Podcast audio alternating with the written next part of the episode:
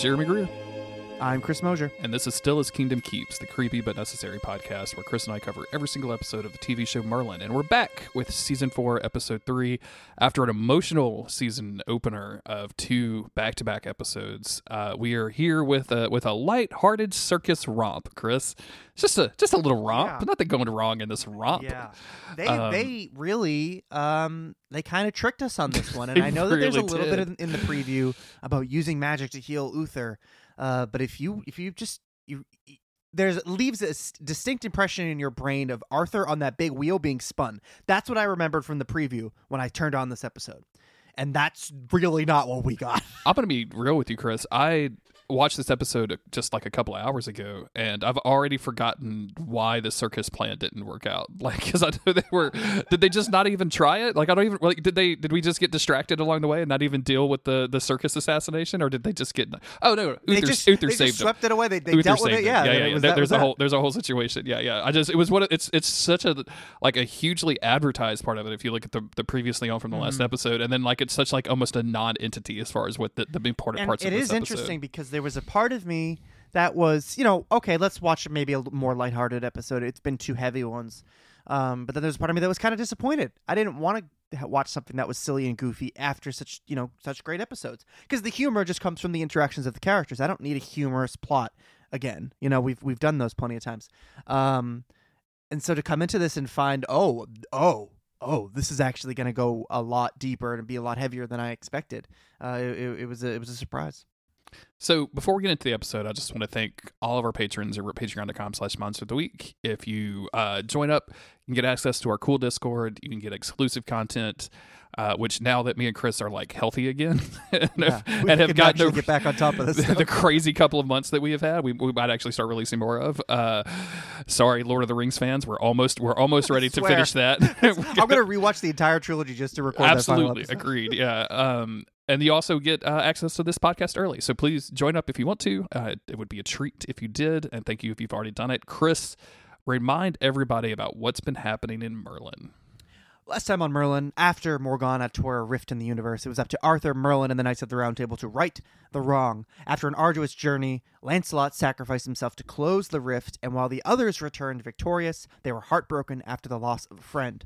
Meanwhile, Morgana schemes with Agravain to track down the one called Emrys and stop the future that Morgana so fears.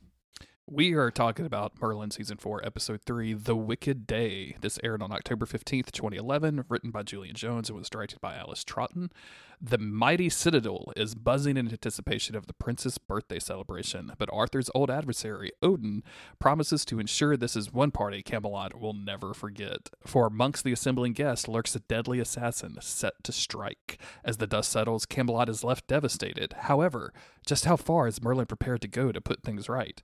Would he really reveal? Would he really risk everything and reveal his secret? This is very nicely written. It also has like almost nothing to do with the episode. This is crazy. this is this is almost like they were really burying the lead that Uther fucking Yeah. dies in this episode. This is wild. is- and I wonder, I wonder if that was on episode is. purpose. Like I wonder if this was like a big old deal at the time. Uh, I don't know. I don't know how people. Um, I was, and I, as I'm going through this episode, I don't know what's in store. I have seen it, but I don't, I don't quite remember. Um, I'm thinking Anthony Head. It's great to see him like getting to do stuff again. You know, Uther sucks, but I like him as an actor. Um, I don't know if it's Head or Heed, and I, and the fact that I've never questioned that until now really just bothers me. It has to be, Um, dude. If it was he, we would have known. I mean, I'm just Yeah, somebody would have told us Somebody would have. Somebody would have been like, "Actually, it's he," and I've been like, "Are you? No, you're lying to me," because that's the dumbest way to say that word. my guy Anthony here, he um it was nice to see him get to do some stuff again and then and then this is his kind of last hurrah.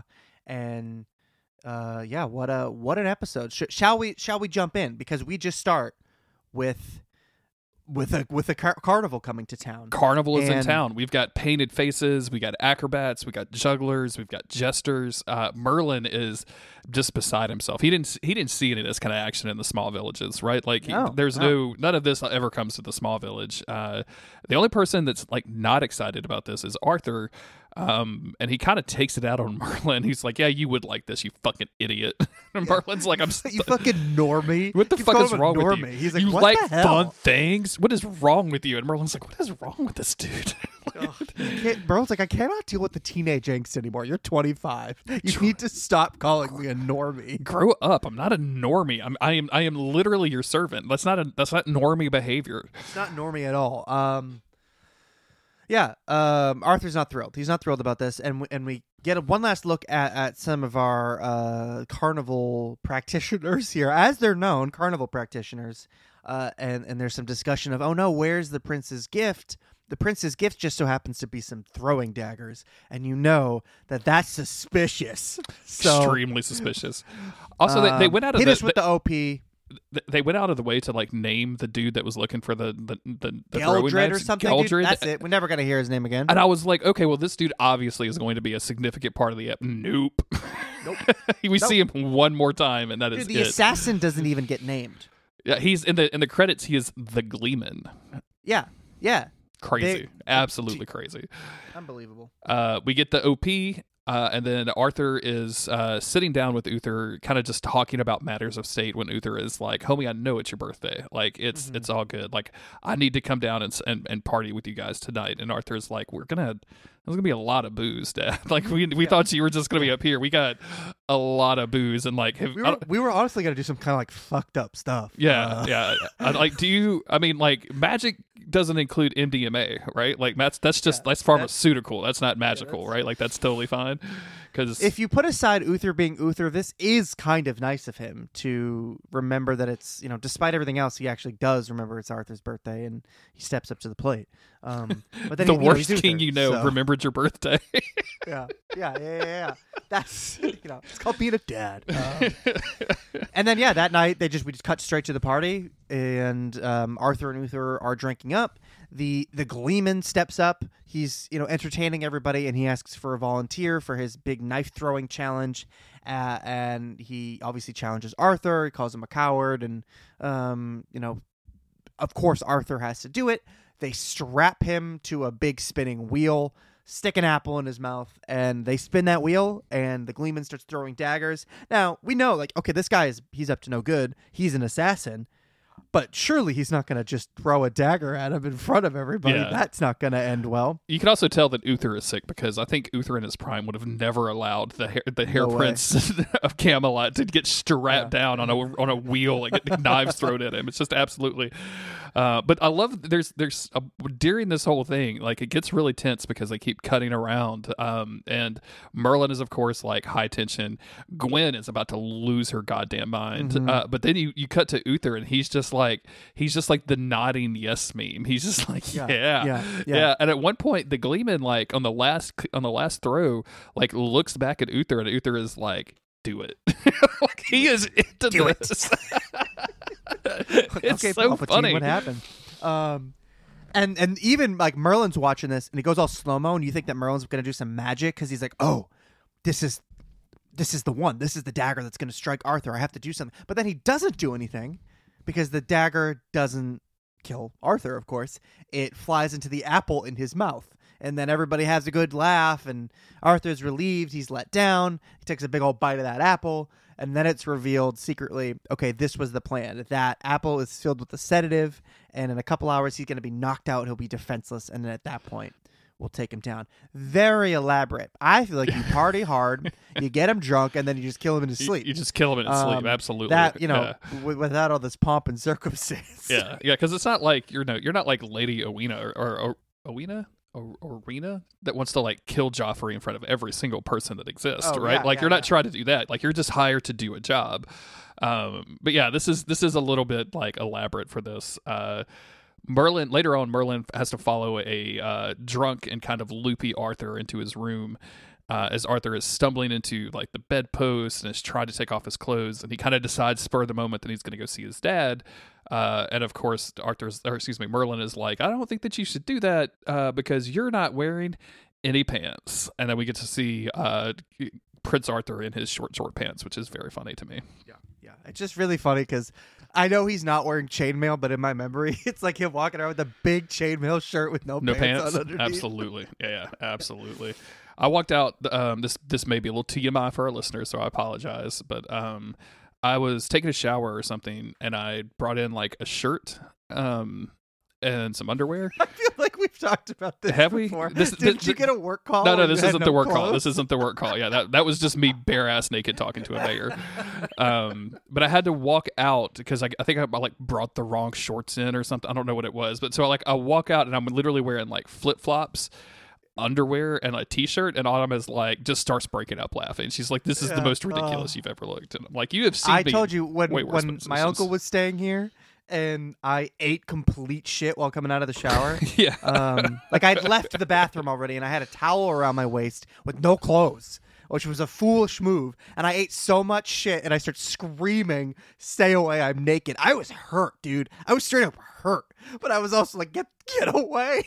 I'm fully nude. So now it does not matter if I'm alone. Does not matter if I will be alone for weeks. I am. I bring my clothes You- in because I just can't ever risk it. I can't risk eating shit again. and being found butt ass naked on the kitchen floor. I can't. never again. Anyway.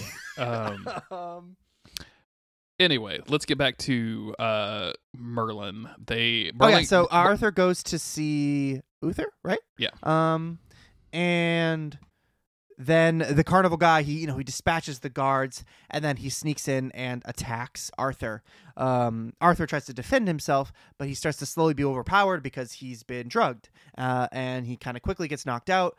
And then the surprise of the episode was like Uther leaps up and starts fighting back, and I was like, the old dog still got it in him, Still you know, there. the old war dog, he's back. I love it. Forget that shoulder in, uh, injury. He's he's here. He's back. One last hurrah against this uh, this assassin, and he, he has a pretty good, solid sword fight with him. But in the end, when Uther delivers the killing blow, he takes one of his own. He takes a dagger in the ribs, and we find out in a minute that it actually hit him in the heart, and he has internal bleeding. Um, but for now, after this big battle in, in the, their room, Arthur kind of gets up and, and screams for the guards, screams for help. Nobody's around, uh, and he's just holding Uther in his arms. Uh, and and Uther is just like instantly knows this is it for me. I'm going to die. I apologize for never, you know, for not being a good father. I put my duties before you, whatever. But I'm like, no, you put yourself and your own interests ahead of everything. Um, absolutely but- yes. but he's like, whatever. I'm really proud of you. I've always loved you. Um, which is, you know, the, you gotta have those for your last words for sure. Uh, and then he begins to fade, and we don't see what happens until the next scene. Yep.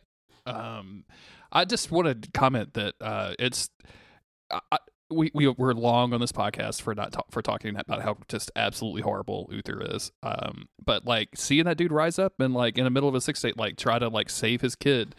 Um, they're doing their best to make us think that he did nothing wrong, to make us only Yeah. remember the good Yeah. dad stuff, um, which is fine. Like this is, I think this is especially at the end of Uther's time with the show. I think that's that's a good thing to do, right? Like they're sending him off with with the bang, which is pretty fun. Um, I wish that they had had had ridden the line of complexity a little bit better for both Uther and Morgana, because I just and, and again we've complained this before, but it's like Morgana was good, and then okay now she bad. Um, there there wasn't as and she is a complex character, obviously, but there was just it just kind of seems like they just kind of flipped the switch and hopped over to the other version of her. Uh, and it's the same thing with Uther. It was like they'd go back and forth between like sometimes he's like you know the episode is kind of focused a little bit more on them and making them seem right, and then the rest of the time it's like well no he did genocides and he's bad. He's a bad person and a and a horrible king. Um, and I just wish that they had maybe done a better job of balancing the two together yeah, I get I don't know. At the end of the day, you you do still kind of feel something when he when he jumps up, but it's like okay, it's time for him to go. yes, absolutely. Um, we jump ahead a day, and I, I legit based on all of the behavior here, like uh, Arthur crying and him saying the things that he said to to to Arthur. Like I thought that this dude was just dead, but no.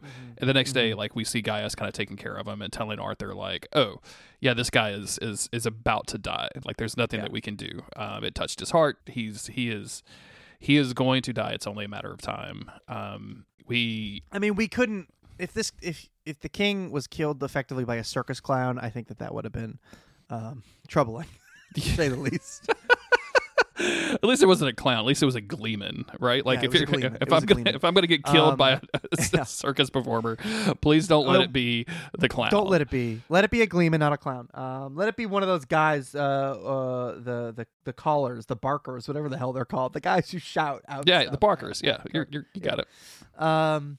Anyway, we kind of jump around a lot here because you know we go visit Uther on his deathbed. He's getting internal bleeding, and then we hop over to the kind of uh, the courtroom, I guess, and we're discussing how okay this was a this was an assassin sent by Odin, uh, according to Agravain, um, and he that's that's what this was. Yeah. This was all about. And revenge for Um, Odin's son died, which I thought but it's had. sort of like neither here nor there because they could just like okay whatever. yeah, yeah. Nobody, nobody actually cares about like getting revenge just yet. Um, No. and also like I, I don't know that if we're supposed to know. Like I don't know if we're supposed to remember this or not. But I thought we had Yeah, settled did, all they did the. talk about this before Yeah. because I'm pretty sure that Odin has tried to have Arthur killed on a previous occasion.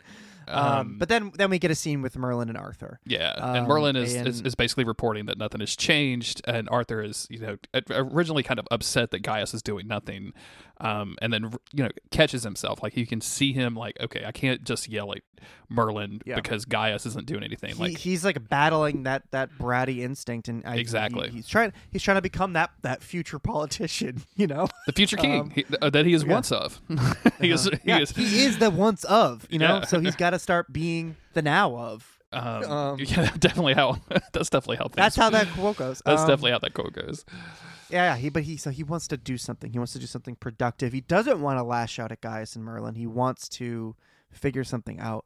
Um, we cut over to Agravain, who is now rushed off into the woods again to see Morgana. No one's ever checking to see where this guy's up to. Um, he fills her in on the situation. Lets her know that Uther is on his deathbed. Um, Morgana wants to strike right now. She's like, "Okay, Uther's dying. Arthur's going to be in shambles. Let's go. This this is it." Uh, but Agravain cautions, "Hey, we should wait for the right moment. You don't want to dive in there right now. It's like eh, let, let's give it some time."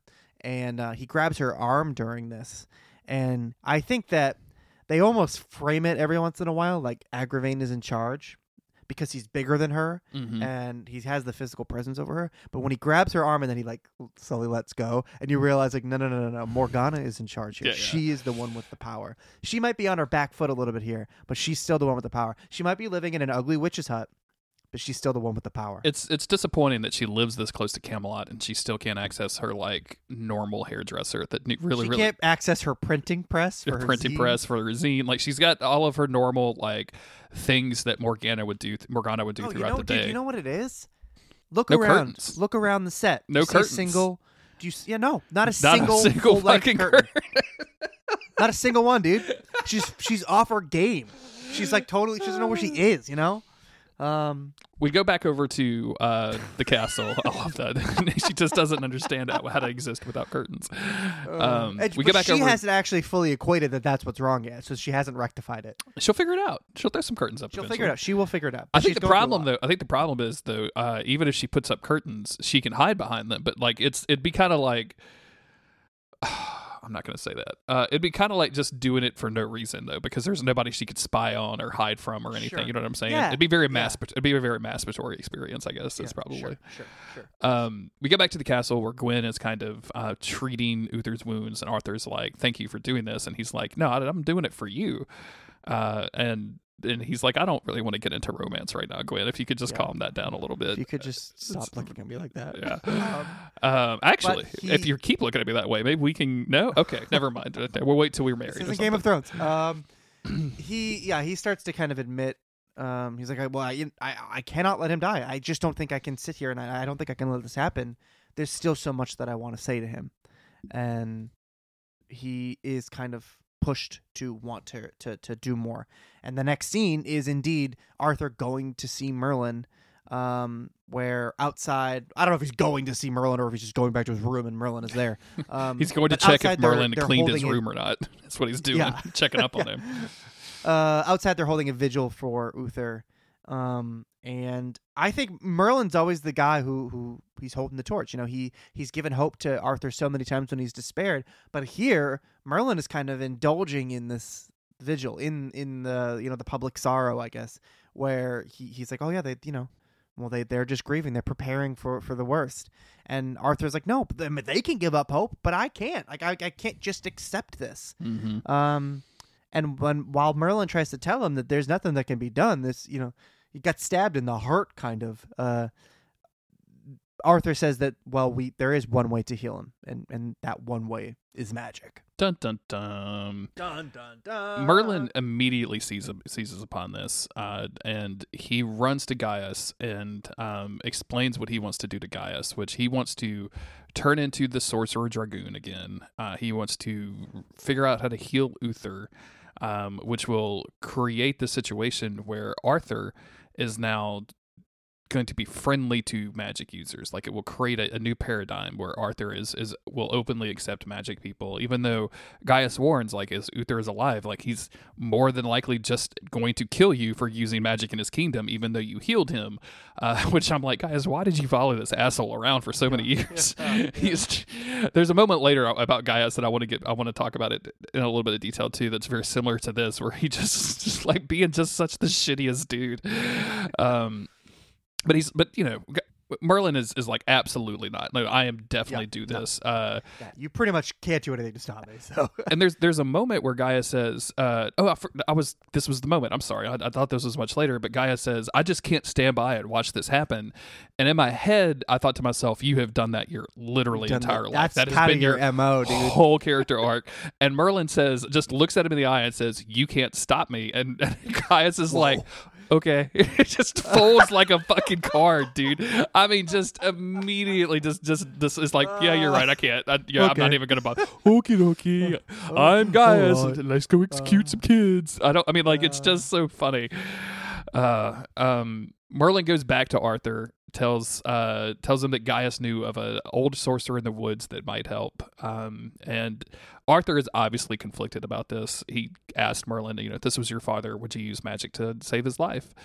And Merlin says, yes, I would do absolutely whatever it took.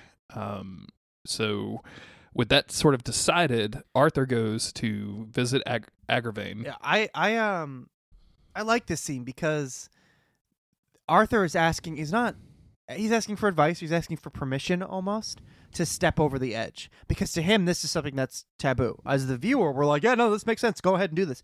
Um, but to, to Arthur, this is taboo. This is something that he kind of believes is wrong in a way. But I think it shows a level of I don't maybe it's just desperation, but to me I was reading it as like he's giving Merlin a level of respect here Mhm. talking to him person to person, like on the same level. Like, I want your advice. And when Merlin gives him the advice, he says, Okay, I'm gonna do it. You said I should do it, and, and so and that's the last push I needed to go ahead and do this. Uh, I just think that he kind of sees him as an equal just for this for this moment because as much as he often does, he does struggle with it a little bit. I think we've all had situations where a friend comes to you for advice, or even you go to a friend for advice, and they're not looking for advice; they're looking for justification, right? They're looking Right, for agreements, and that's definitely seems to be the case with Arthur here. For sure, for he sure. absolutely knows that, that this is not something Uther would want. Like he can't talk his way out of that, so he just has to go and ask somebody, like, "Would you save your father?" And of course, the answer to that question in the hypothetical is always yes Of course. but you know in the in the practicality like very few people in camelot can afford the risk and just in general just the, the ability to go find a sorcerer to go heal their father. Like it's just not something that's very practical. Um and it's I, I like this too. I like this whole lot. Like again just doing a lot of really good character work with arthur. Um agravain is totally against this but of course arthur's going to do this anyway.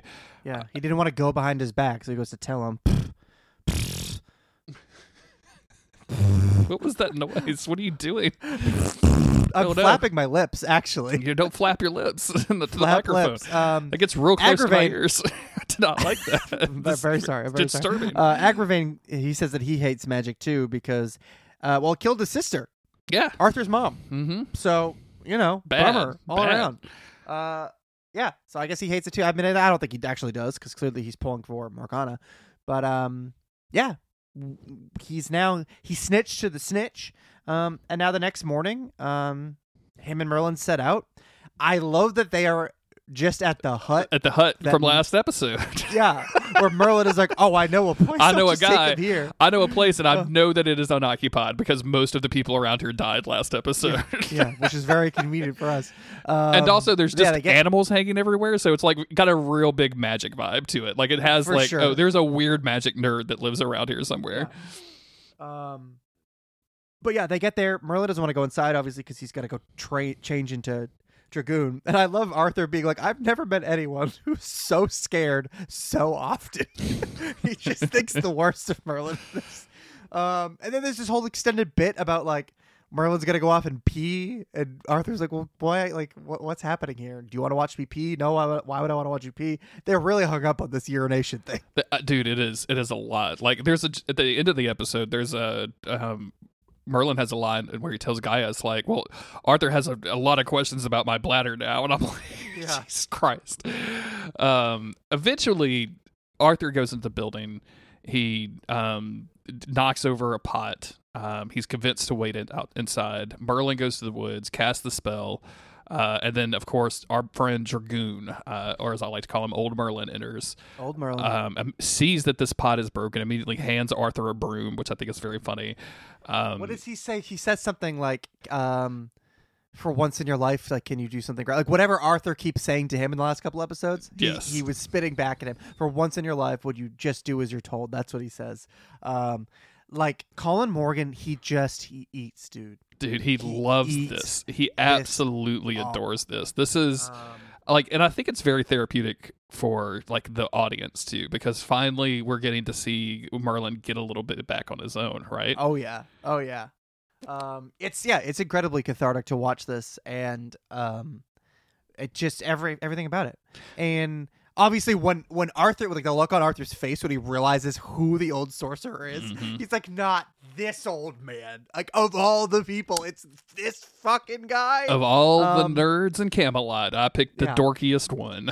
I uh but they they quickly kind of they get over everything and he you know he cuts to the chase he's like will you or heal him or will you not heal him um and you know i'll reward you all of this stuff uh arthur's clearly very desperate um and dragoon agrees old merlin agrees and he says that all he wants as, as a reward is for people who, who use magic to be feared he doesn't want to be hunted anymore um and in a very serious turn for the scene Arthur offers his solemn word that things will be different when he's king. And of course, Merlin is overjoyed at this. They shake hands. Uh, and now Arthur's like, all right, let's go. And he's like, no, no, no, no, okay. But I'm doing an extended bit that you're not really in on. So you're going to have to gonna come have to- back later tonight. yeah.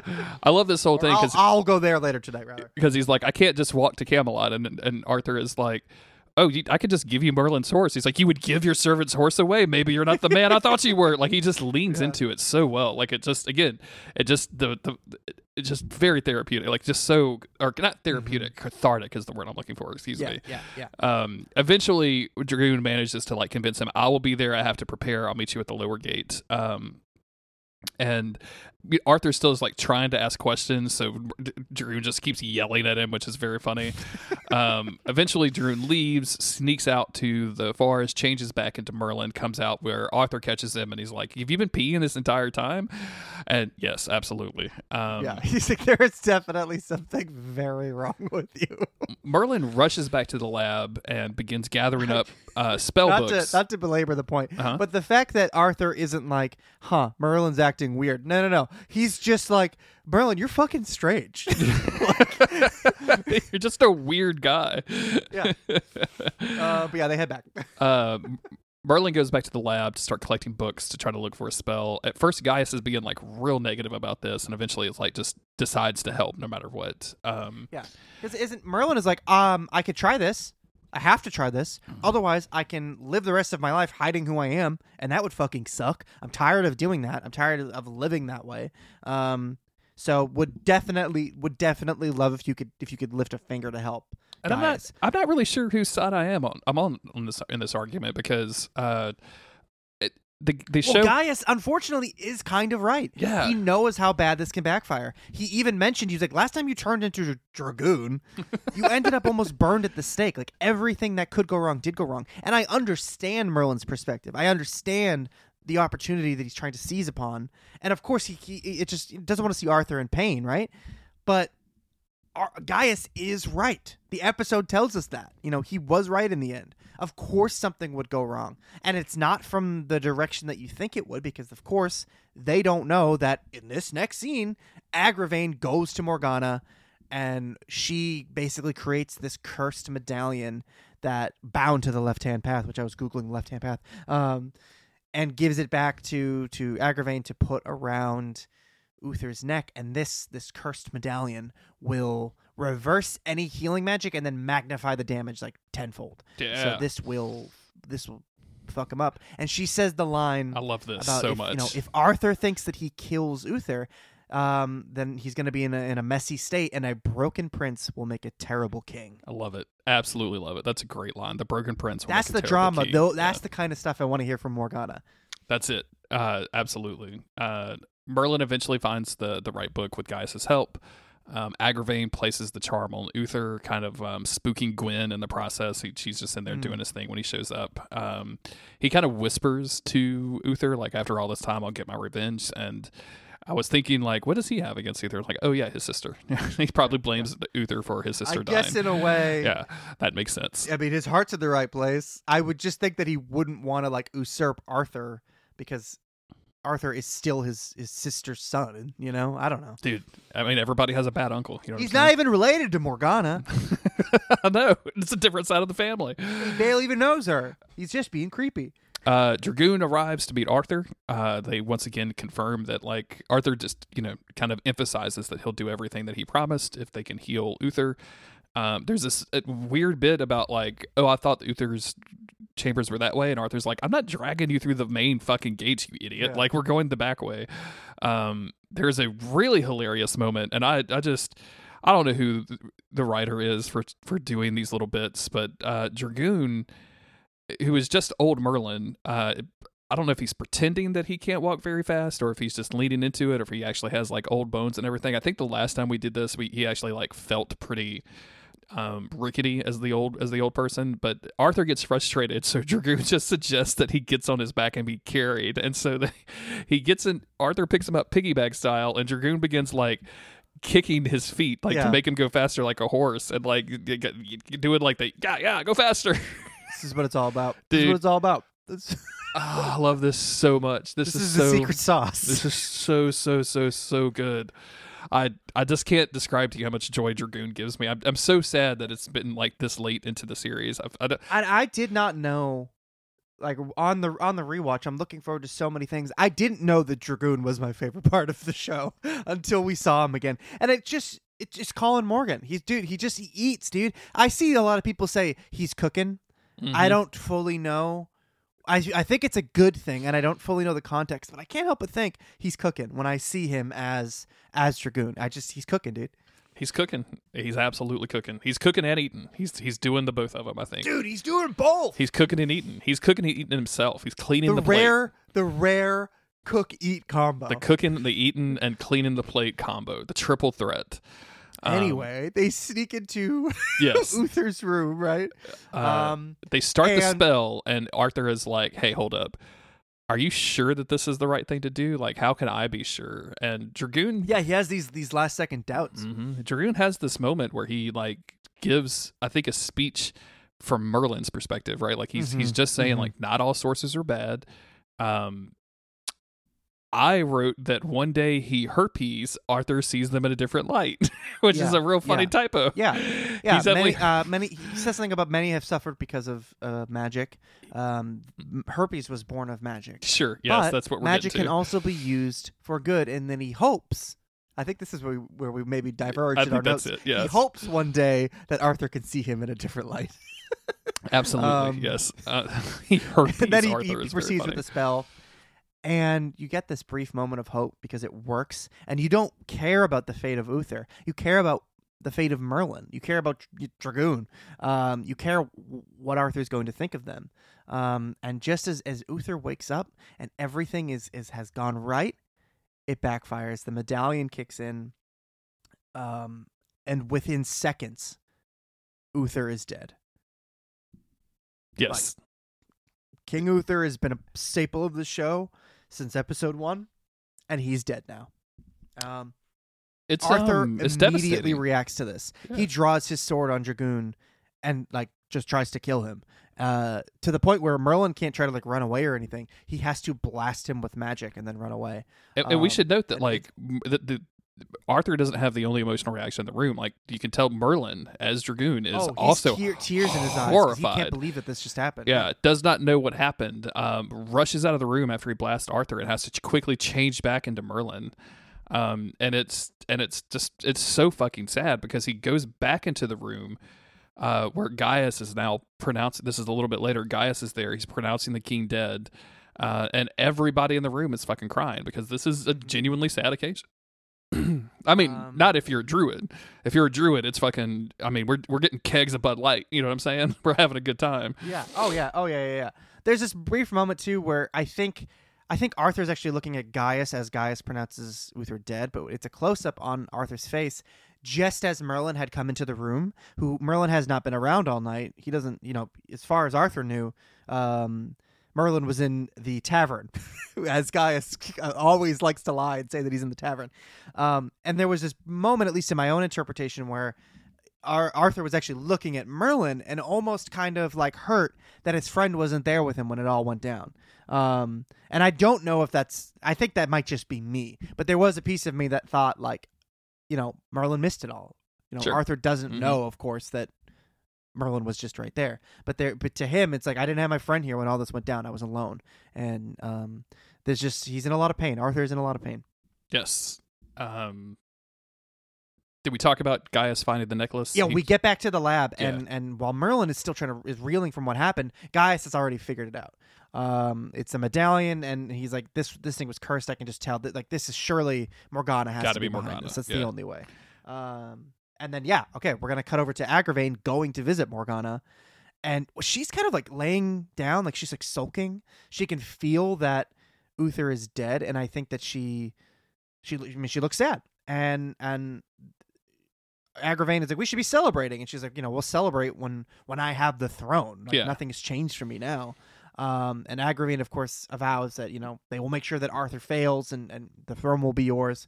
Uh, I do think it is interesting that, that Morgana might have this reaction in some way. Um, this moment of humanity, I think, is, is really interesting. Again, they're they're doing I- a, yeah. doing a lot of character work, and as much as I complained that, um, like in the first episode of the season, um, she kind of like cackles when she finds out like the citizens of Camelot are, are all dying, and I thought that was just a touch out of character for Morgana because Mm-hmm. she's always. Like she's always had that battle within her about like I I want to do these right I wish that she did that stuff and they treated it as a means to an end. Yeah. Meaning she's willing And to do anything, about it. not gleefully Yeah. doing things. But it's this- like I compare this- it to Anakin all the time, but like Anakin does God damn it. unspeakably evil things that you cannot forgive him for, but you see like the tears in his eyes. You see this like this hatred that has been born up of, of emotion, and we've seen that journey. We've seen Morgana's journey, so I want to see her conflicted when she does things, or at least cold. At least shut off from that. I don't want to see her uh, indulging in the death of innocence, and that's, that's not her. Um, but this is a moment of humanity. This is, is is a moment. Even though he's the man that she hates, it was still her father. It was still someone that she has a lot of memories with. Um, and and this is this is human for her. You know, her her plan hasn't changed. She's not gone soft, but it's a moment of of, of humanity for her. I'm gonna get a bell and ring it every time you mention Anakin Skywalker on this podcast. I, I mean, we're getting yo, we ringing that bell, brother. I'm talking. I do Sith, Anakin. I'm all over it. That's all I think about. uh, we go back to Arthur, who was in his room uh, when Merlin arrives. Uh, both you one can bell tell, for Anakin, one bell for Jason Bourne.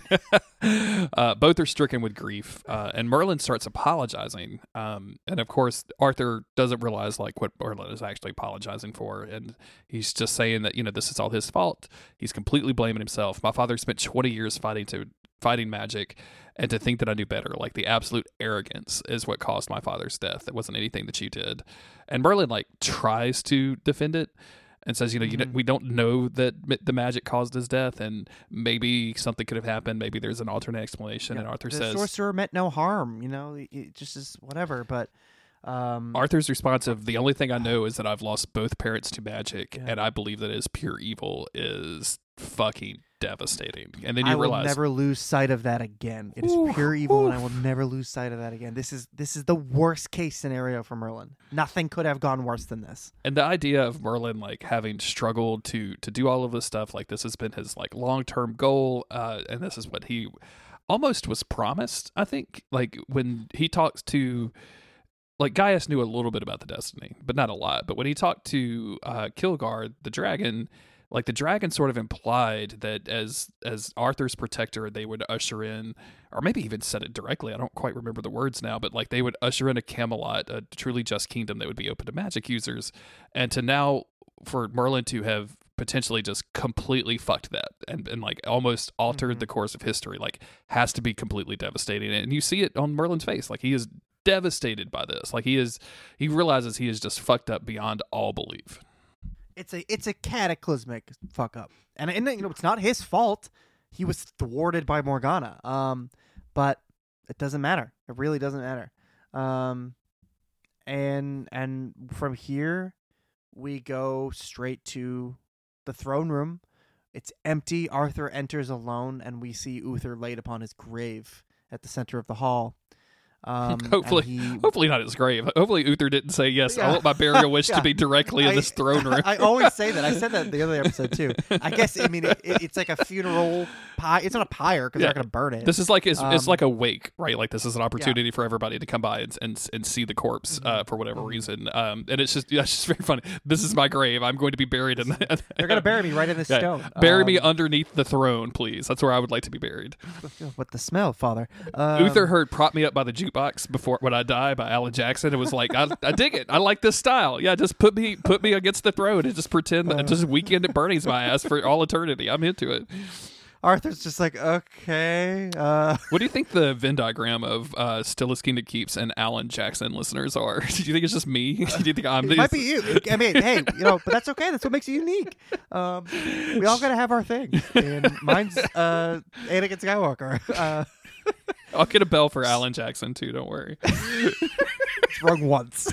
Um, okay, so Arthur goes into the room, and we don't get to see what happens here, and I think that that kind of is for the best. I think Arthur gets this moment alone, and this is this is a transformative episode for him.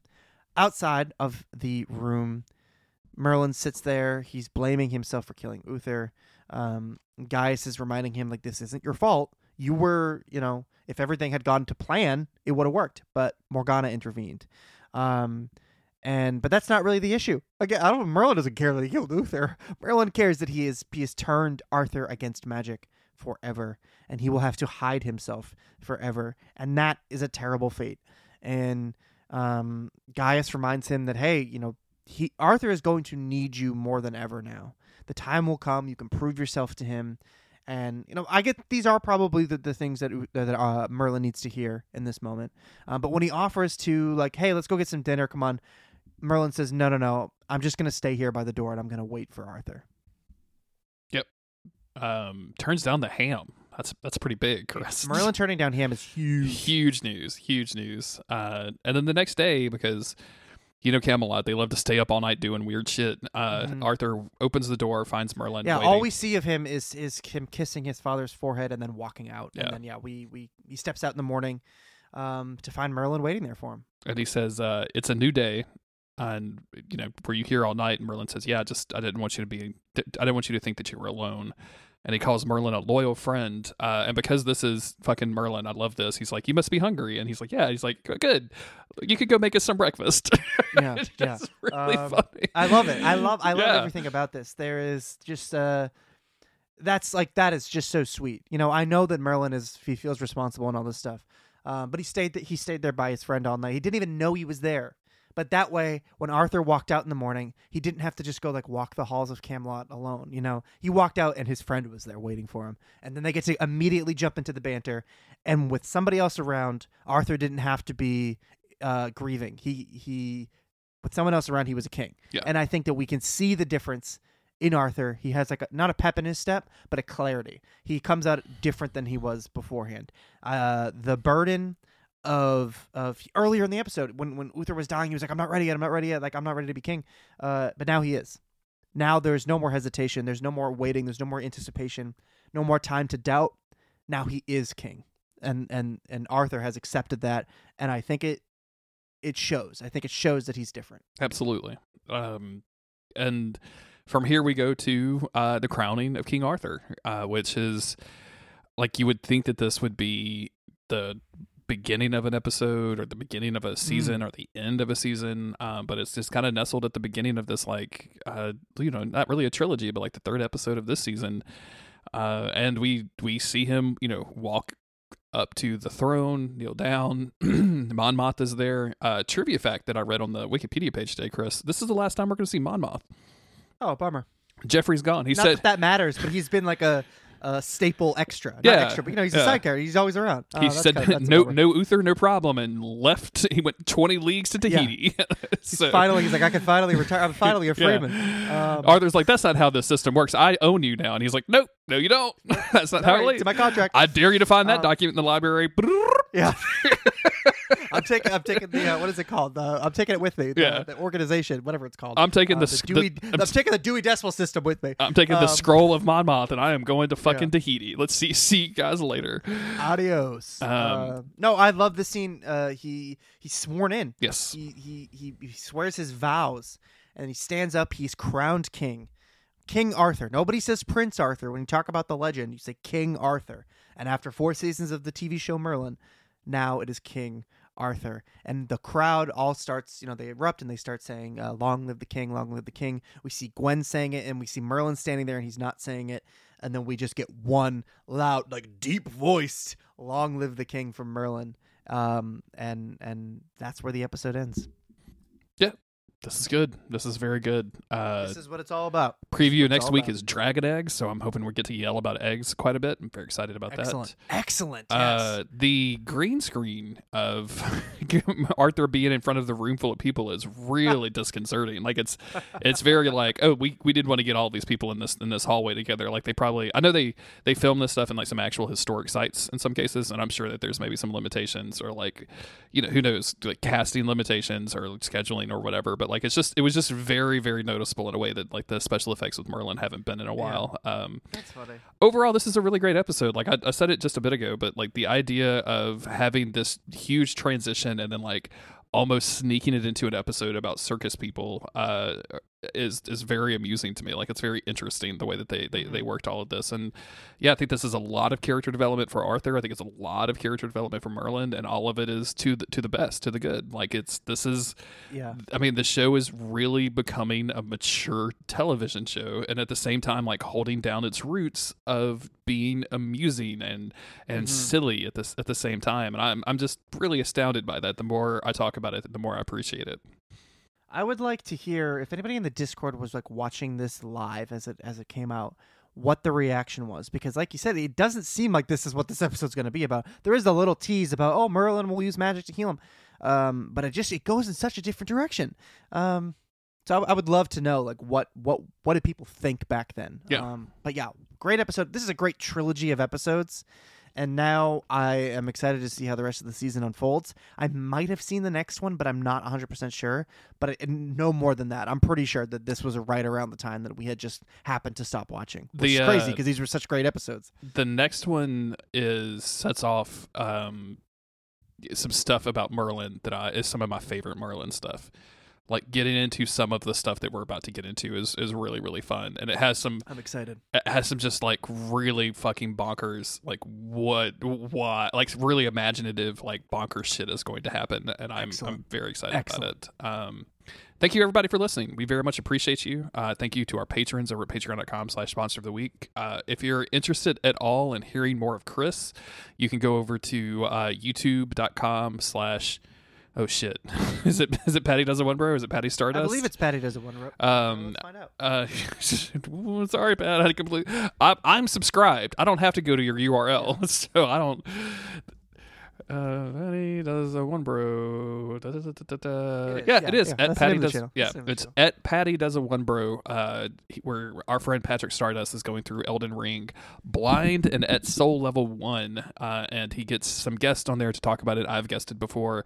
Um, and now Chris has been on the most recent episode as of this recording. So go take a look at that. Uh, leave us reviews. Talk to us on Twitter. And hey, have a great one out there, everybody. Hey, have a great one. Have a great one. Bye.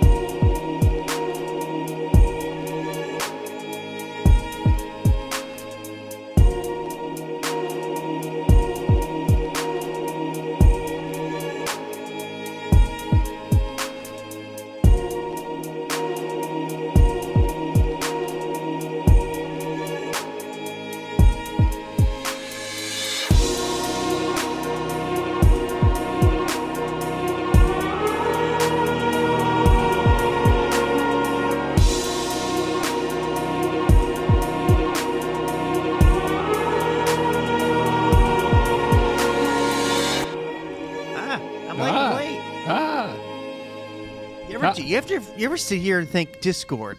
What are you on about? No, n- never in my life. Never, not a single time. Sorry. That's what I was just thinking. I can't. I can't It's- roll with you on this one. You've never thought what what are you on about? Nope. I've never ever once thought, "What are you on about?" Actually, I thi- feel like even on a podcast that you and I have recorded, I have said, "What are you? What are you on about?" Before, so I guess I can't say that. It's like doing an impression of a British accent, but just saying slightly British things with no accent. Ex- yeah, there you go. That's that's perfect. Yeah. Um, it's um, what did I say to Pad one time? And I got like an a, a, uh, an admonition from Joshua Garrity. Um, I can't remember what I said. I, I, I said something like that I knew to be a British phrase, but apparently I wasn't Mm. using it correctly or something. Like I thought I thought I was complimenting Patrick Stardust, but no, I Yeah. was I was said absolutely something not. to him when we recorded, because I, I watched back the episode that I did with him and cringed at myself the whole time. But uh, I said something, and I was like, "Dude, I was on the mic with him for 15 minutes, and suddenly I think I'm from fucking England. like, get a grip, Chris." yeah, I love it. I absolutely love it. It's that problem, dude. When you talk to somebody, you like if you're if you're social chameleons like you and I are, I think, then you'll you'll Mm-hmm. just start adopting the things that they say and the way that they say it just automatically. Like you can't help yourself but from Yeah, doing it. I know I've so. said it before, but I'd hang out with my cousins from Arkansas every summer, and like uh, you know, an hour into it, I'd be like, "Well, y'all, I don't know. Maybe we should hit the pool. I don't know." Like, Chris, why do you sound like that? Are you I'm, making uh, fun of us? going up to the north part of Louisiana this weekend for uh, funeral stuff, and uh, all of that group are because there's a subtle difference in it's, it's not really subtle. There's there's a difference between like South Louisiana accents, of which there's a variety, and then nor- a Mm. North Louisiana accents accent, which is just like South Arkansas. Um, and South Louisiana accents, I think, are actually very cool because they're they've got like culture and there's there's there's some history and there's some some some things that you can like learn about them and you can know a lot about a person by the way that they're talking uh, versus like y'all want to go to the pole what the fuck is going on and autumn always makes fun of me because anytime i spend like more than 24 hours straight with those with that group i come home and i'm like and that's when that motherfucker said i'm Yep. telling Yep. you and yeah Yeah, Jess always says that like whenever I like I would hang out with with the guys, like you know we're all at a gathering. She's you know twenty minutes in, suddenly suddenly I'm Boston Chris. yeah suddenly I sound like the impression I do of Yeah. myself. Um, and I'm like, no, what are you talking about, dude? dude, What the fuck are you talking about, kid? Yeah. Um, you start getting and see- you start getting a little see, bit more You just aggressive. called me kid. yeah you just call me kid i'm your fiance please don't call me. you call just called me, me, fucking guy. All right. okay, Uh, Matt Damon, what's your fucking problem? God, Matt Damon. So Matt weird. I don't know if I like Matt Damon anymore. I think I just decided that I didn't. I don't know if I. I mean, well, you know me and the Bourne Identity, big fan. yeah, I know. that, I know. Outside don't of have a lot of opinion on Matt Damon, I guess.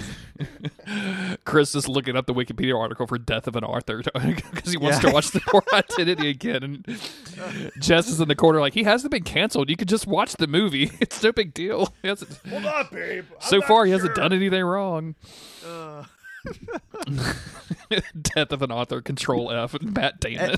dude, everyone here was just freaking out because Ben Affleck showed up at a Dunkin' Donuts with Jennifer Lopez, um, and they just I don't know what it, what they were promoting or whatever, um, but uh, Massachusetts was a stir. They were they were excited when whenever there's a Ben Affleck sighting. I'm like, I think he just lives here. I was about to say, Like oh, doesn't he just like? isn't he just from there? Doesn't he just like all those memes of him like standing outside looking miserable smoking cigarettes like that's Yeah. just like that's just like in boston or wherever he hangs out Yeah, that's Um, just like that's just where does Ben Affleck live? Hold on, um, Savannah. That's Savannah, Georgia, right? he's probably i mean he's got to have multiple homes He's got to have affleck multiple homes. Yeah. Um, you I think don't- j-lo's putting up with the new england winter she doesn't have to so why no, should she No, and Savannah, Georgia's gorgeous. So I don't. I don't. I s- bet. I, I bet, bet. that's a. And I don't think they're they're that kind of racist there. I think there are different kinds of races there. So J Lo should have no problem. interesting interesting Gotta you got to be aware of the racist of the kind of Yeah. racism that you're Yeah, moving yeah, into. yeah, yeah. it's got a different flavor depending on where you are Mm-hmm. Mm-hmm. You playing? Are you playing any interesting video games? Have we? Have you? Um, you know what? I, I have. I don't know if I said this already, but I got really back back into uh, Trails from Zero. You know, one of the Trails games. Waited for this game to come out forever, and then played it for about five hours, and then haven't, Okay. haven't gone back until So, recently. so the saga of the Trails games is, is long and storied because I've known you for a lot of years, and I feel like you've always been playing a Trails game since then. Oh is, yeah. is this oh yeah. is this the next Trails game, or are you going? Because you said like getting back to like is this? Yeah. So. Because Because you were playing, like, Cold it's, Steel It's an older one. It's right? an older one, but it was the one that was like always missing. Uh huh. Um, there's the original trilogy, uh, the Sky Trails in the Sky games, and then there was Cold Steel, which came out later. Um, and that they're, they're connected, but their own series, sort of. And then there was just this one in the middle. The the Crossbell games is what they're called, and those there was two games, and they have just been missing. There was just no need they thought to ever publish these. It's not like they were super popular or anything. Over time, the series has become more popular, and finally, finally, finally, um, they announced that they were gonna bring them to the West officially, which is exciting. I waited all this time to finally play it, and then was so excited that I skipped a game and uh, just went straight for it. Then again, yeah, I played it for a couple hours, fell off of it, and I've realized now that my problem was that I was constantly trying to follow a guide and get everything because when I played Mm. Trails of Cold Steel for the like third time or whatever, I realized, oh shit, there's all these hidden quests. I thought that they just told you where all the quests were each chapter and blah blah blah. There's so much I haven't seen. So I went back and played the Sky games like that, and I played the future Cold Steel games like that. Um, I mean, no wonder it fucking takes me a year to finish because every five minutes I'm checking the guide. Did, oh, did I buy this before? You know, this everything's time sensitive. I don't want to miss out on items and quests and all this stuff. And that's not a fun way to play a video game. I don't no, think. not at all. And I, I don't know why I was forcing myself to do that, and I was doing it with this new one, uh, Trails from Zero, and it was it was it was killing it for me. And I like fought against myself to stop doing that, and was able to to to get back into it. And I'm still fighting it a little bit where. I will, you know, go to a shop and I'll find a, a, a rare item and be like, shit. Well, now I should have I should have checked the shop yesterday and I should have gone to these other three places and I didn't. I'm like, no, no, no, no. Just explore like you would a fucking video game. The way I did when I played Final Fantasy VII for the first time as a kid. I just went to the different stores and talked to the people Yeah. as I wanted to. And then when I wanted to know what was going on with the story, I'd fucking leave town and forget about all the items. I'd just move on. And since since adopting that, uh, I've been able to make a ton of progress. And I'm like, oh, okay. So it's not that I have no attention span. It's that looking at a fucking guide can drive you nuts and, and ruin the fun. So that's what I've been playing, and it's been going well. Yeah, I'm uh I'm at the point in Midnight Suns where I'm I'm creeping up on endgame, Mm. and uh like the the game has I, I think I've told you it has the whole social aspect where you like level up your Yeah. friendship with all these people. Um, and not only do like does that like give you a pretty significant like passive benefit. But if you max out their their thing, you get like a cool gameplay element. So like you get this like little one-off battle that is like a it's it's it's more of a puzzle than a combat situation. So Oh, like cool. they'll they'll give you some enemies and some cards and like, hey, here's the goal. You have to figure out how to do it with all of the cards that you have or whatever. Mhm. And then when you do that, you get like their ultimate card, which is super cool. And you get like uh what what they consider their Midnight Sun outfit. Um, I, I don't know if I've told you how horrible the all, like ninety percent of the suits are in this game. They're all fucking. I don't know how you make a comic book game in 2022, uh, and and like just decide to include the worst fucking outfits you've ever seen in your entire life. like it is. bummer. Maybe they they're are- trying to stand out by being the worst. Oh my god, dude, they're so bad. Uh, the and real you like, money. and you're somebody who's who's probably pretty well versed in the way that these costumes have looked over the years. Is this drawing from a specific like era, or is it just like new ones for the game and they're ugly? the um the two that are um so there's a real money store for outfits right uh and Oh, okay. there's there's a like maybe three or four of those that look okay are drawing from actual comic book outfits um that have, that have, that were used uh, like not just a one-off issue where Captain America looks like a like a, a knight of Arthurian legend for some reason because Yeah. they have that in this game for some reason if you've ever wanted to see that that sounds pretty sick. it's but- pretty fucking awful because it's still all red, red, white, and blue. so, um, and- but there's two. Uh, Magik has her New Mutants uniform, which is kind of a classic thing, and it looks really, really fucking dope. Does Uh, Magik have a sword? Is that her thing? Or am I Yeah, d- dude. She, Okay, Does she have okay. a sword? She has a soul sword. That's right. That's yeah. right. That's right. I'm aware of this because of the sword. All right. yeah, yeah. cool, I have, I have, I have sent you sword facts Yeah, about yes, Illyana yes, uh, yes. over the years. That's the reason you were educated in magic. Uh, and then Wolverine has uh, his two paid outfits. One is like an X Force outfit, which is like his assassin, which is like a dark black thing, which looks really cool. And then they did one that's just called Logan, where he's wearing a little a little jaunty hat and a tank top, which is All awful. right. And I'm not going to pay real money for that. it's just it's just absolutely gross. But the Yeah. um. But I'm at the point now where like I'm getting close to the end game. There's only certain things that you can do to level up your your dudes, and most of those you can only do once a day. Um, so I'm getting kind of that. I'm getting the gamer brain where I'm like looking up Real, stuff uh, to like in game day or real life day. uh, in uh, an end game day. Okay, Um, okay, okay, okay. Yeah, yeah. So like you, and a day is like you wake up, uh, you you look at the loot from yesterday that you got, uh, you talk to anybody that needs to be talked to, you maybe do a training session, you go on a mission, and then you come back and it's night. And night is when you would like do a hangout sesh or attend book club or whatever you decide you want to yeah. do that day. Um, and so you're kind of limited just to leveling these people up like just sporadically uh, and now i'm doing the gamer brain of min-maxing like oh i have to hang out with doctor strange and doctor strange like looking at the internet doctor strange loves meditating so i need to go meditate with doctor strange and then i need to give him a a, a, a candle that smells like a bone. Okay I've, I've got i can get, i can buy one of those and i can give it to him so i can get all my points and i don't even know why. Like i'm not gonna like i should just end up but what it's doing is making me play the game longer and it's going to make me hate the game by the end of Yeah, it like i feel yeah, like that's what's yeah. going to happen Sometimes you just want to do it though. I do like the idea of you doing these these uh, these battles that sound they're like puzzles. yeah That's my favorite type of like, like Fire Emblem battle or something is when they're it's a puzzle that you have to do. I actually find that in the mobile game a lot with the certain challenges. I will replay the level over and over and over again and like which is can be annoying because I have to remember each step that I took to like get back to where I was in the Mhm. level. Um but like just when I finally am able to like beat it with you know none of my units die or whatever, it feels really really satisfying that I solved the puzzle. And like yeah, there's anime combat in the middle, but I solved a puzzle and it feels cool. I think that that's kind of where they're leaning towards with the new Fire Emblem that comes out in like a week. Mhm. I think it looks horrendous visually. I cannot stand. I mean, I you know I like anime and JRPGs, but like What's the? the- I mean, what is the title seen- of it? uh Fire Emblem Engage. Um if you see the main character in that, they got two diff- they got Colgate hair. Um it's not a choice that I like. I don't I just They do like have the Colgate hair. Why? That's a Yeah. that's an interesting job.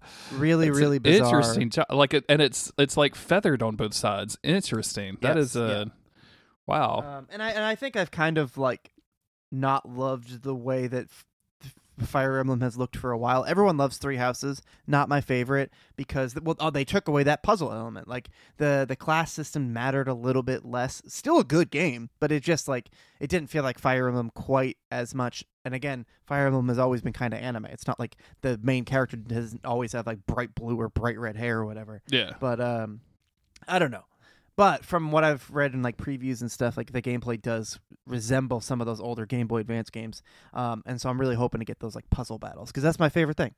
Um is, is fighting your way through a puzzle.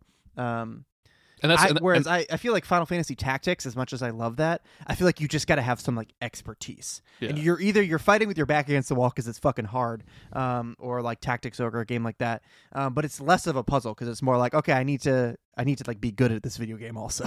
I haven't played either one of those games, uh, Final Fantasy or Ogre Tactics, and I feel like um, I, I feel like I'm I'm due for one of those, like Mm. just to, to get into it because I'm having fun. uh, I'm having fun with this combat, but it's not like it's not quite as crunchy as I want it to be. But I definitely. Yeah.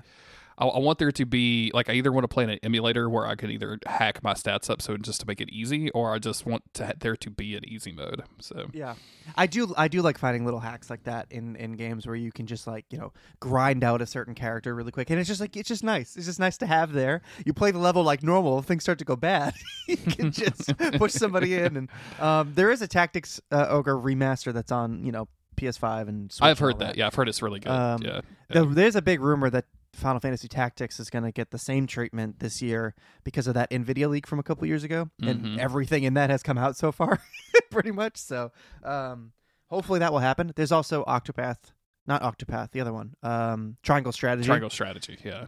but that is, was more uh, like I, don't know if that's is that going to be like more tactics based because I feel like Octopath was uh, much more like JRPG like yeah, Octopath is, is JRPG. Uh, Triangle Strategy is very much like a Final Fantasy Tactics strategy Okay. game.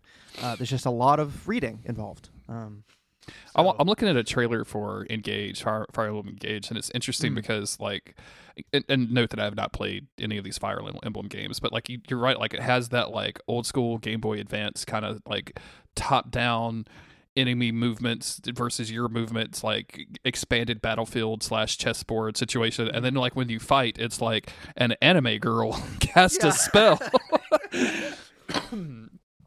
And I don't like. I'm not. That's. I'm not making a judgment on that. I just. No, It's no, right. interesting that that's well, the it is that's funny. the combo. and then they were they were always like that, but there was something, and I think the if you ever look at uh, you don't have to, but the Game Boy Advance battle sprites for the old Fire Emblem games are like they just looked so cool.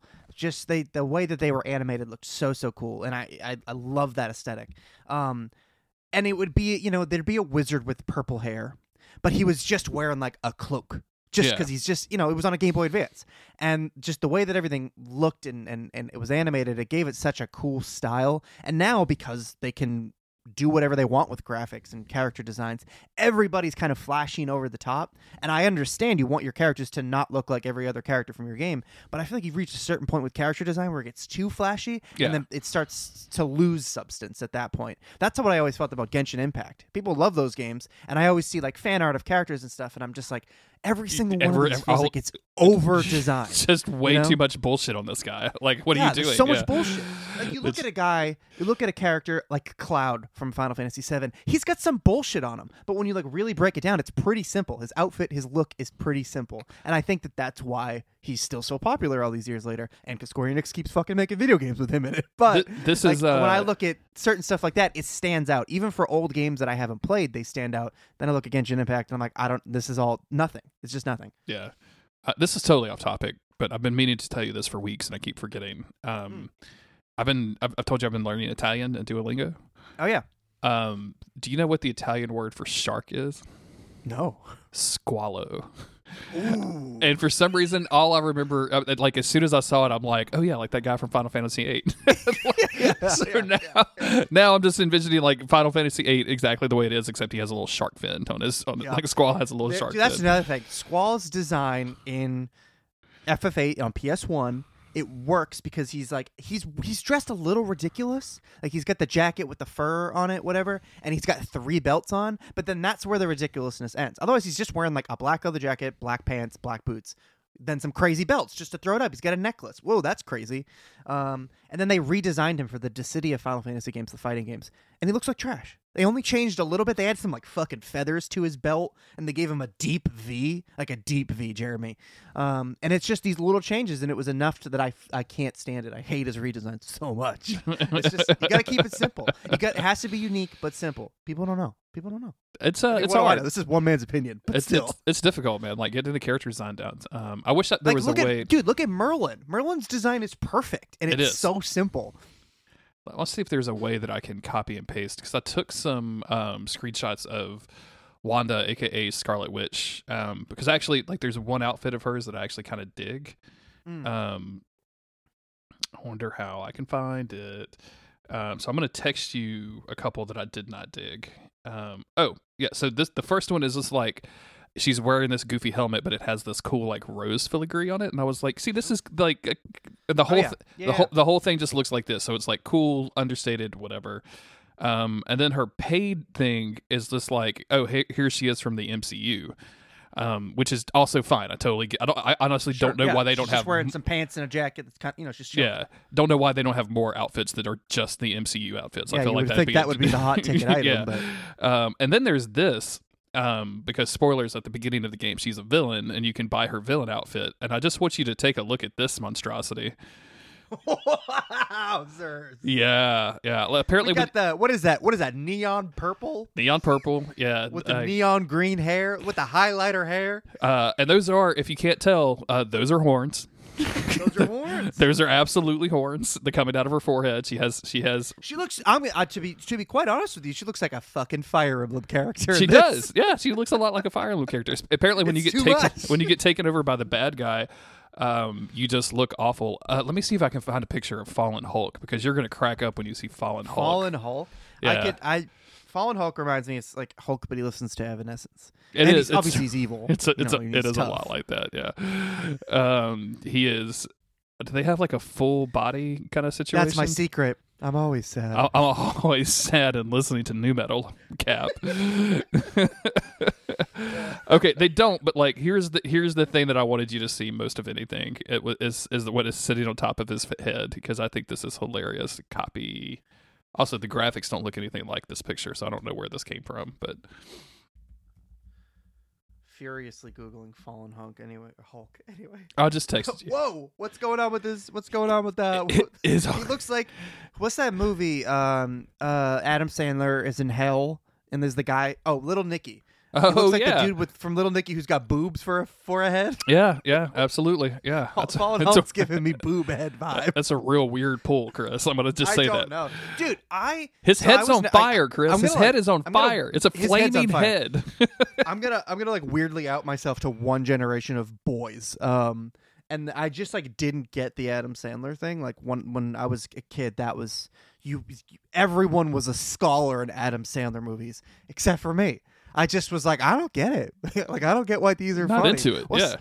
Um, it was little like what's the one where he's like a uh, he's an adult man who goes to elementary school? Is that is that Billy Madison? That could be it? Billy Madison. Yeah, I don't know. I, like everybody was so obsessed with him. I was like, I just don't, I just don't get it. And it's not like I was above like dumb move. Like I was obsessed with Napoleon Dynamite when that came out. But like, Sure, yeah. I, I just like I just didn't get the Adam Sandler thing, and I don't dislike him. I don't have anything against the man. I just didn't get it. I was never like other kids.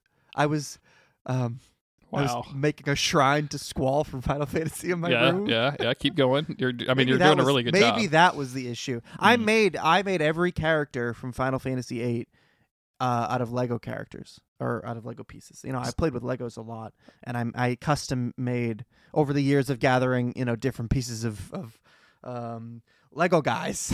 I finally had built out the cast of FF8. I was quite proud of myself. What did uh, What did other people say when you told them that? I'm, I'm sure I'm not the first just person you I told that to. I would have sh- I would have shown Steve back then, Uh-huh. and he probably would have been like, "That doesn't look like Squall," and that would have been it. Oh, Steve wow. was never. He just didn't. He didn't care. He would just say it like it is. And I'd be like, "Thank you, thank you." Steve, Steve isn't a builder. He's he, he's not going to build you up. Just he's just going to be like, nope, that's not squall. He's gonna tell you the truth. yeah, he's, he's going to tell you like exactly what he what he thinks about it. Um, that's okay. It's it's okay. Sometimes you, need a friend yeah, like need- Steve. Keeps you grounded. It keeps you Yeah. grounded.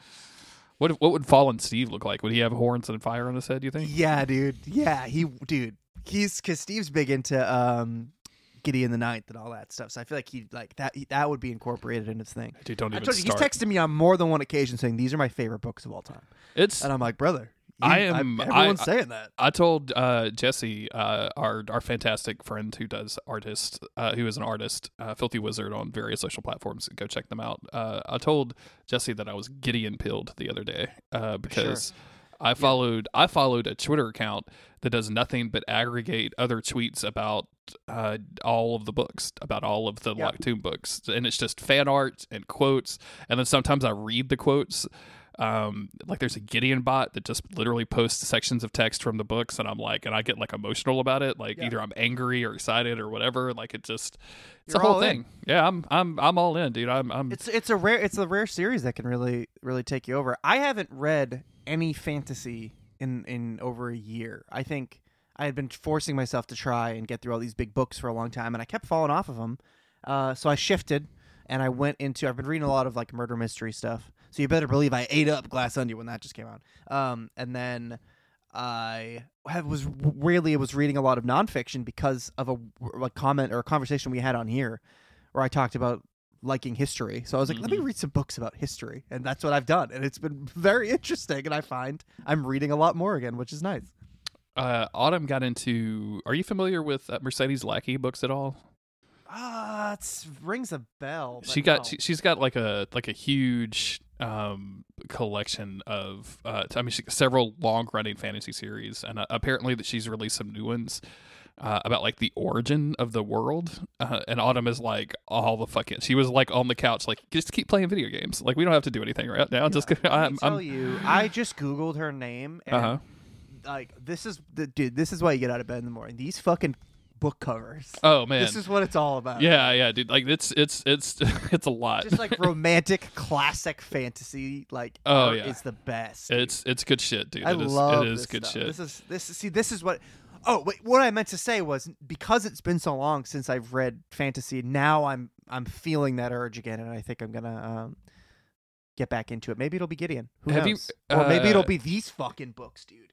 Dude, don't- Magic's Promise, Magic's Pawn. I'm like, there's a person hugging a unicorn or a white horse. I don't think it has a horn. So And so, it's so so check it out. Let me let me pitch you on on heralds because Heralds. yeah yeah in Valdemar, which is this magical land, uh, the I think they're spirits of dead warriors maybe get like somewhat reincarnated as these uh horses.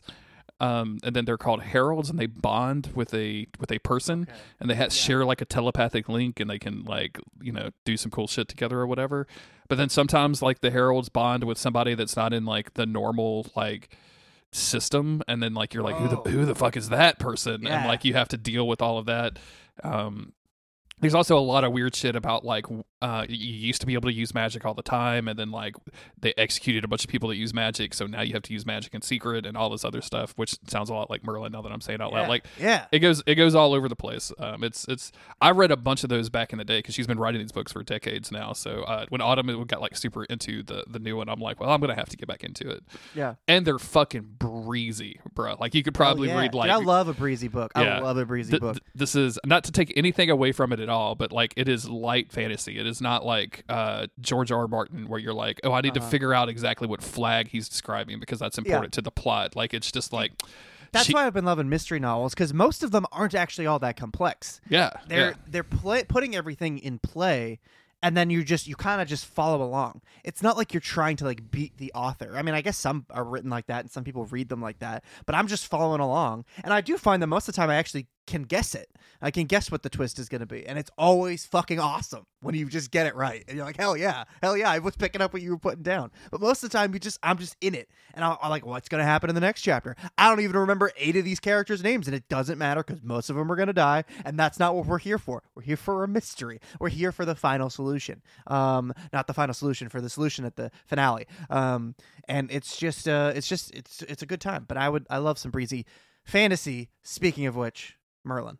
Just real quick, I'm curious. Uh, when you did did you watch Glass Onion yet? Did you get a chance to watch? Oh it? yeah, yeah, yeah, yeah. I did. Um, when you watch those types of movies, are you constantly trying to guess the killer at, by the end, or are you just like, I am just going to experience this? I'm just I, I I go I just roll with it. Okay. Um, occasionally when Jess and I watch a horror movie, we get into the habit, um, and we both we annoy the crap out of each other by just trying to like guess what's going on. And I actually think it's an anxiety thing.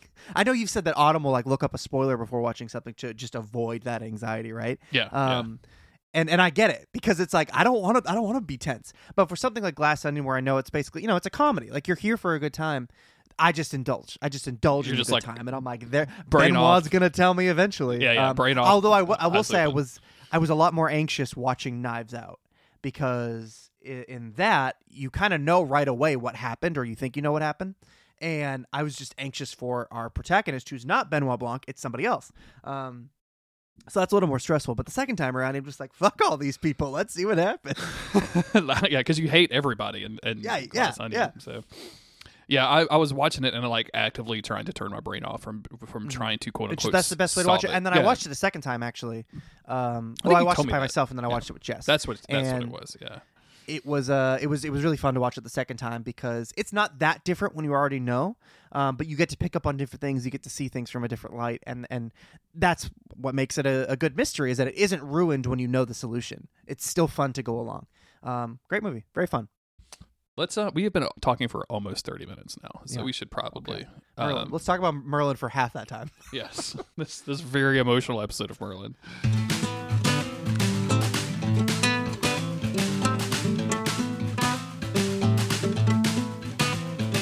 Merlin, Merlin,